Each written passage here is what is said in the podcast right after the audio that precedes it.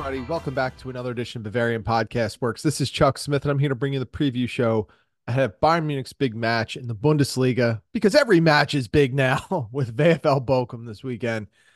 Wow. Uh, where do you even start after the events of the last few days? It is uh, a very odd place for Bayern Munich to be in. Uh, they got embarrassed last weekend against Bayer Leverkusen. They underperformed in the Champions League on Wednesday against Lazio. Two losses. Bayern fans are irate. The team seems to be unraveling. Thomas Tuchel has no answers. The board continues to just tread water and not have an idea of what to do next with the coach or really with the roster. Yeah, this is the this is fine meme coming to life for fans at this point. But let's focus on Bochum because Bayern needs something positive. This should be an opportunity for Bayern to get on the right track but then again, so was Lazio. Who knows? Uh, maybe this is maybe this is the match that eventually pushes the board over the edge if Bayern cannot find a way to put down VfL Bochum. Either way, let's take a look at where each team is in the table. Through 21 match days, Bayern Munich has 16 wins, two draws, three losses. That's good for 37 points. I'm sorry, that's good for 50 points. Check my math there. uh, that puts them five points behind league leader Bayer Leverkusen, who is head and shoulders above everyone at this point. Now, it doesn't mean that Leverkusen can't hit the skids. This is a team riding high. They have not lost a game all season, but what I will offer you and why I think Bayern Munich still potentially has time to get back in this is because Bayer Leverkusen has not had that doubt seep into its team yet. They haven't had that rough moment where they experience a loss where they get frustrated, where the tables start to turn, where everything goes from being perfect to not so perfect. So there is a chance that once doubt seeps in to Bayer Leverkusen, it spreads like a virus. They don't play as well, and they put themselves right back at the level of Bayern Munich. It could happen. Will it? I don't know. And that's why we're going to play out the rest of the schedule. But all hope is not lost. But the biggest key to Bayern getting back in this race is actually performing like they are Bayern Munich.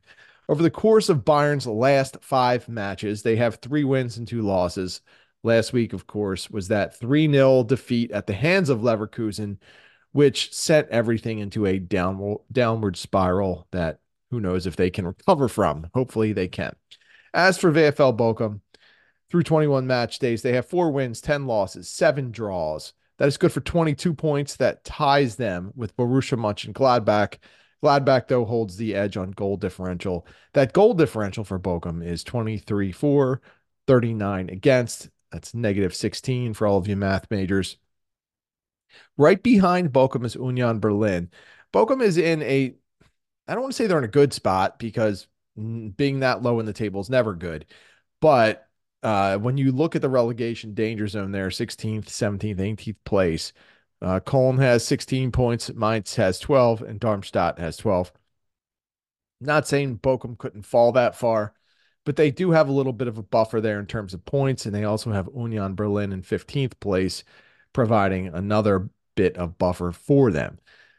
This is not by any means of VfL Bochum side that should provide a challenge to Bayern Munich.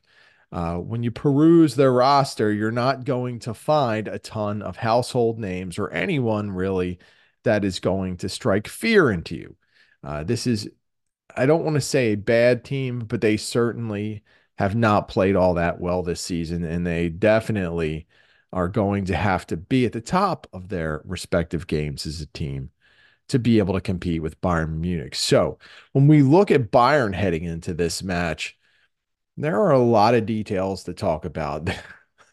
it, it's not as if the Bavarians have forgotten how to play, although you could argue it looks like they have. They're just bad right now. Uh, it's nothing's clicking. They're clearly not responding to the coach. The tactics aren't working. There's no chemistry on the pitch. And there are a million reasons for that. We could argue that Tuchel has put too much faith into a small group of players, some of whom are worn down, some of whom have underperformed, some of whom just haven't performed at all this season, but he's playing them anyway. it, it's a lot on the coach's plate right now to have to figure out how to make it all work when he's got so many conflicting ideas in his head. Does he stick with his guys and just go down with the ship? Or, well, basically like he did against Leverkusen, or does he take some of the established players who he might not like as much and try and get them to turn the season around? Unfortunately for Tuchel, I think he missed his window to do that. I think the team is no longer behind him. And, and I would say that regardless of the reports that are out there indicating such. I just think he's made too many questionable moves for too long over the course of the end of last season and into this season that the players can see right through that BS. And that's about the only way I can put it. There were many, many instances over the course of this season where Tuchel needed to make different moves, play different players, and he has not done it. When you do that once or twice, a team might give you the opportunity to figure it out. But when you do it for months and months and months at the expense of your team to the point where you're running some players into the ground, that's where you lose a locker room. And that's kind of where I think Bayern Munich is at right now. And when we look at this team and we look at where they're at heading into this match, it's really hard to discern who Tuchel's going to start because he's got all of these conflicting ideas in his head. So let's give it a quick look at who we think will start. And we'll talk about why. Manuel Neuer is obviously going to get the start in between the sticks. Neuer has really, I mean, he had a, a gaff a couple of weeks back, but he, he's been good this season. And, and there's no reason to think that he's an issue here.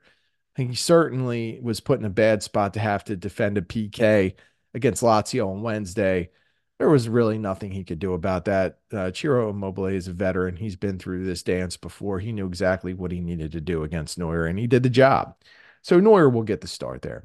Center back is a very interesting scenario here because Kim Min Jae, while he was decent against Lazio, has not been great overall this season. He has been good to middling. I mean, I, I I see that he's done some positive things. I also think he's extremely tired. This is a very aggressive schedule for him when you factor in all of the international responsibilities that he's had this season, plus the fact that Tuchel seems to just never want to take him out of the lineup. He looks tired. Similarly, Dayot Upamecano, he's coming off of an injury, and then Tuchel just rolled him out there two games in a row in short order where in a season where he was already fatigued uh, because again Tuchel just keeps rolling out the same two center backs even though he's got options. So whatever is going on with Upamecano, whether it's just general, you know, not being quite where he needs to be after the injury or whether it's he's struggling against higher level competition on a big stage, it really doesn't matter because Tuchel's not giving him the opportunity to get right. And I think that one of the things that should happen this week is that de Ligt should start, no doubt. Eric Dier should probably get some run as a sub, but I don't think it's going to happen. I think that Tuchel is going to go down with the ship and probably just start Kim Min Jae and Dayot Upamecano. At the outside back positions, I think it's safe to say that we'll see Noussair rally. I don't think Sacha Boey is quite ready for the prime time at Bayern Munich, and I don't think that Tuchel wants to roll him out this week. Left back's a little bit easier to figure out just because of the the lack of options. If it's not Raphaël Guerreiro, then you're back to Tuchel experimenting with a lineup that includes both Mazraoui and Sacha Boey. So I would say Guerreiro and Mazraoui are likely to start, even though I don't think either player was particularly great against Lazio. In the central midfield, I think you'll see some change this time. I think Tuchel was probably irate with Goretzka. I don't think Goretzka had a good match against Lazio it was okay at times. There were some times, of course, where I thought Goretzka was just not that good, made poor decisions, uh, and, and, quite frankly, at some points lacked a little focus. I thought. So I think he'll be back on the bench, and I think we will see the midfield tandem of Joshua Kimmich and Alexander Pavlovic. Pavlovic will return to the lineup. I think this is a good spot for him to get his feet wet. I personally would probably go with Kimmich and Goretzka again, just because I think you know, with how the season has played out, they need to rebuild some chemistry between them. Pavlovic has obviously shown a lot of promise. He's done some really great things. He's also shown that he's got some work to do in his game. Doesn't mean he shouldn't play. but I do think he does need more seasoning. Either way, I think Tuchel will roll with him this weekend. The attack, hmm. I don't know how much Tuchel can change because he doesn't have that many good options at this point. Tuchel has even addressed lately that Mathys Tel has fallen off a bit. And I think we've seen him hit a big wall. Uh, Tel has not been the same kind of player, hasn't been able to make the same impact. I think he's struggling with his confidence a bit, which happens when you when you have such great production and it starts to dwindle a little bit. Tel is a good talent. I think he's got a bright future, but right now he's probably not in line for start. Eric Maxim Choupo-Moting, another option who we see come in occasionally when Tuchel needs a goal. I don't know where to where Choupo fits at this point, aside of being a backup striker. I don't like him playing a starting role at this stage. I don't think he brings much to a starting lineup that's already scuffling a bit. So where does that leave you? It leaves you with Leroy Sané, Jamal Musiala, Thomas Muller, and Harry Kane. I don't think Bryan Zaragoza is going to get his first start in a Bayern Munich uniform this week. I know a lot of people think it would be a good chance to do that against a team that's not all that great. However, Leroy Sané is a player who Tuchel has been extremely resistant to taking out of the lineup. And with Zane, we're looking at a player who's struggling mightily at this point, has seen his production drop off, looks extremely tired, needs a break. It would seem to be the perfect opportunity to do that. I just don't think Tuchel's going to do it. I think Musiala will continue to get another run at wing. I think Thomas Muller will play the 10, and obviously Harry Kane will play striker. So it's going to be that kind of situation where I don't think we'll see much change from what we saw against Lazio, other than Pavlovic stepping in for Goretzka. And mostly we won't see the change because I don't think Tuchel wants to make many changes. I think he wants to keep riding the struggling center backs. And I say struggling, and I'm not meaning that they're bad. So don't jump down my throat about that. Kim Min Jae was was good against Lazio.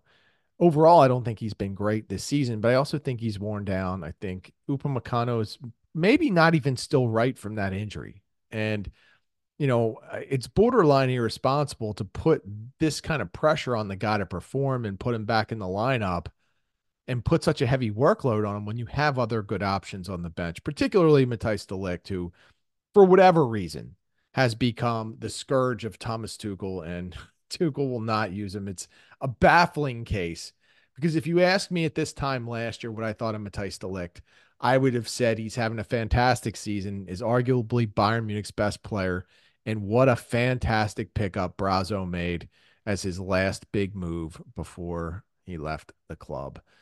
But what can you say? This is a Bayern Munich squad that is reeling a bit. They need a win badly. Tuchel has not seemed to find a way to figure out what to do with them. And in the end, when he has to make a decision, he's going to go with the players he's comfortable with. So I don't think we're going to see many changes to that lineup. And when we talk about Leroy Sané, it's funny because in a way, he is Tuchel's last hope here. He and Harry Kane, I guess you could say, fall into that category. But Kane is a player where it's kind of not disputable what to do with him at this point. Like he has to start. He's the striker. They should be feeding him the ball. It was at least good at Lazio, where we saw Bayern Munich's players looking to get Kane more involved. That was promising. But when I say that Sané could be Thomas Tuchel's hope, I mean that with Tuchel continuing to ride Sané into the ground and pushing him out there for every match, he has to hope that at some point, no matter how tired he is, how much his confidence has been beaten up, that Sané can snap out of it and erupt for one of those games that we know he's capable of having. Because what we know about Leroy Sané is that he's very, very up and down. We have seen him be great this season. We have seen him look hapless this season. Right now, he is in this middling zone where sometimes during a game he looks good, other times he looks clueless. He he struggled at at points against Lazio to me, even though overall he might not have been that bad. And I guess if you look at some of the ratings that are out there, he didn't perform all that poorly, at least according to SofaScore. However, uh, there were definitely really bad moments in that match for him. And I could say the same about Musiala, but I don't think Tuchel is quite as tied to Musiala. I think that's more of a club thing to keep Musiala in the lineup. I think Sané is a Tuchel thing. I think Sané is Tuchel's guy.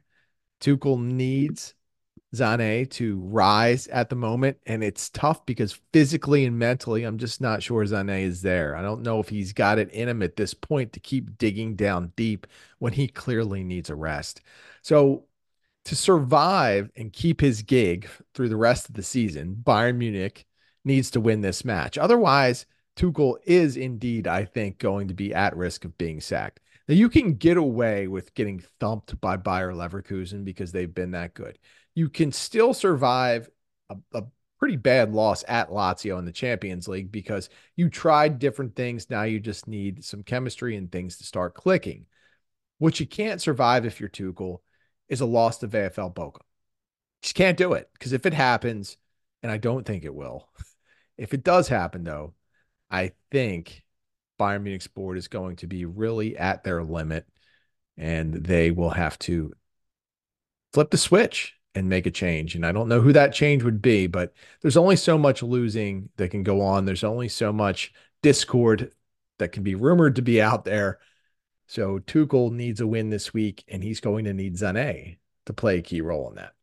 As for a prediction on the match, even though this is an away game and Bayern is slumping and they look bad and they they don't seem to be able to know what to do or how to figure this out, I still think they're going to win. Let's call it 3-0. This is not a good Bochum side.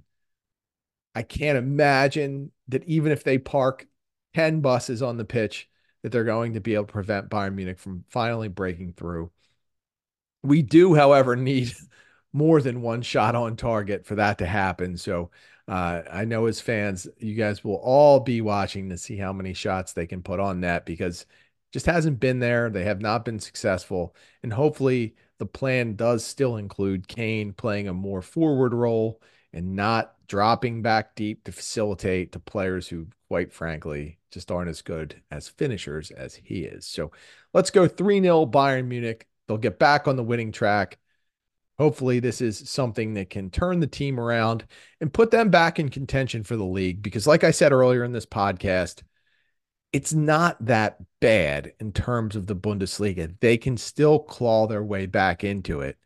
They just need a little help now. They need to, they one, need to take care of their own business. And two, they need Bayer Leverkusen just have a little bit of doubt start to seep in their own squad. That'll wrap it up for this preview show. If you haven't checked out the post game show against Lazio, check that out.